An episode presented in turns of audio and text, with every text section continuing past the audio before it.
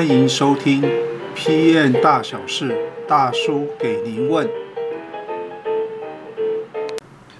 啊、呃，有网友问到，就是 BDM 哈、哦、和产品经理有什么不同？哈、哦，呃，提出这位问题的是大叔的学生哈。那么，之所以会提出这个问题呢，是因为新的一年哈，那么他自己刚换新的公司哈，然后呢担任这个 BDM 啊这样的一个职务哈。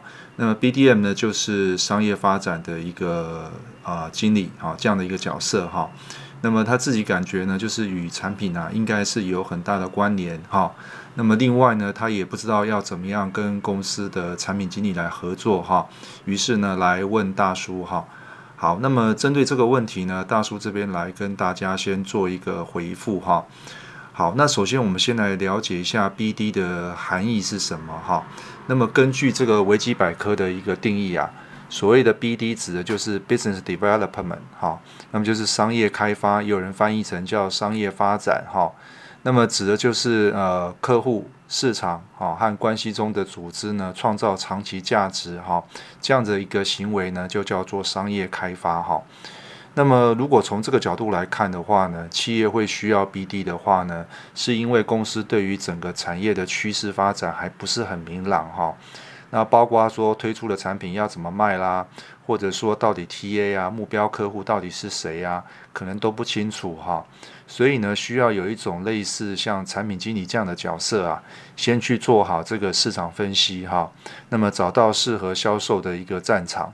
那么此外呢，还必须做好商机的开发，还有寻求合作伙伴，好，然后挖出潜在客户的需求还有痛点哈。那这些呢，都是一个好的 BD 要完成的一个工作了哈。不过呢，依照大叔的经验哈。那多数的台湾的大型企业呢，可能都有所谓的 BD 这样的一个部门了哈。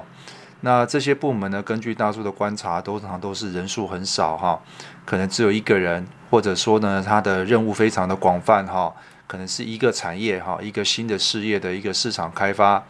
而且呢，它的职务啊、定位啊，其实不是很明确哈。那因为坊间有人说呢，这个 BD 呢有点像业务的性质，也有人说像行销的性质哈，也有人甚至于说它是公关啊、PR 哈，或者是 PM 都有哈。那呃这边的话呢，呃大叔想跟大家。呃，分享的是说，如果你对这个商业开发跟这个产品经理和产品管理之间有什么样的不同的话呢，那么可以到大叔的网站上面去爬文哈，这边里面有比较清楚的一个说明了哈。那么总结来讲哈，呃，如果你是 B to B 面向的产品经理哈。那么你对于商业开发的这个机会啊，会比一般的 B to C 还要多哈。那原因在于就是说，呃，B to B 的产品呢、它的销售周期会比较长哈。那么需要大量的去解决业务和产品之间的问题哈。那么另外呢，还有一种情况就是有一些公司呢，会跟其他伙伴哈一起合作来共同推出产品到市场上面去贩售了哈。好，那么以上是针对这位同学呢。呃，提出来的问题，大叔这边的回复哈。那么，如果你有其他的想法的话呢，欢迎留言来跟大叔讨论一下。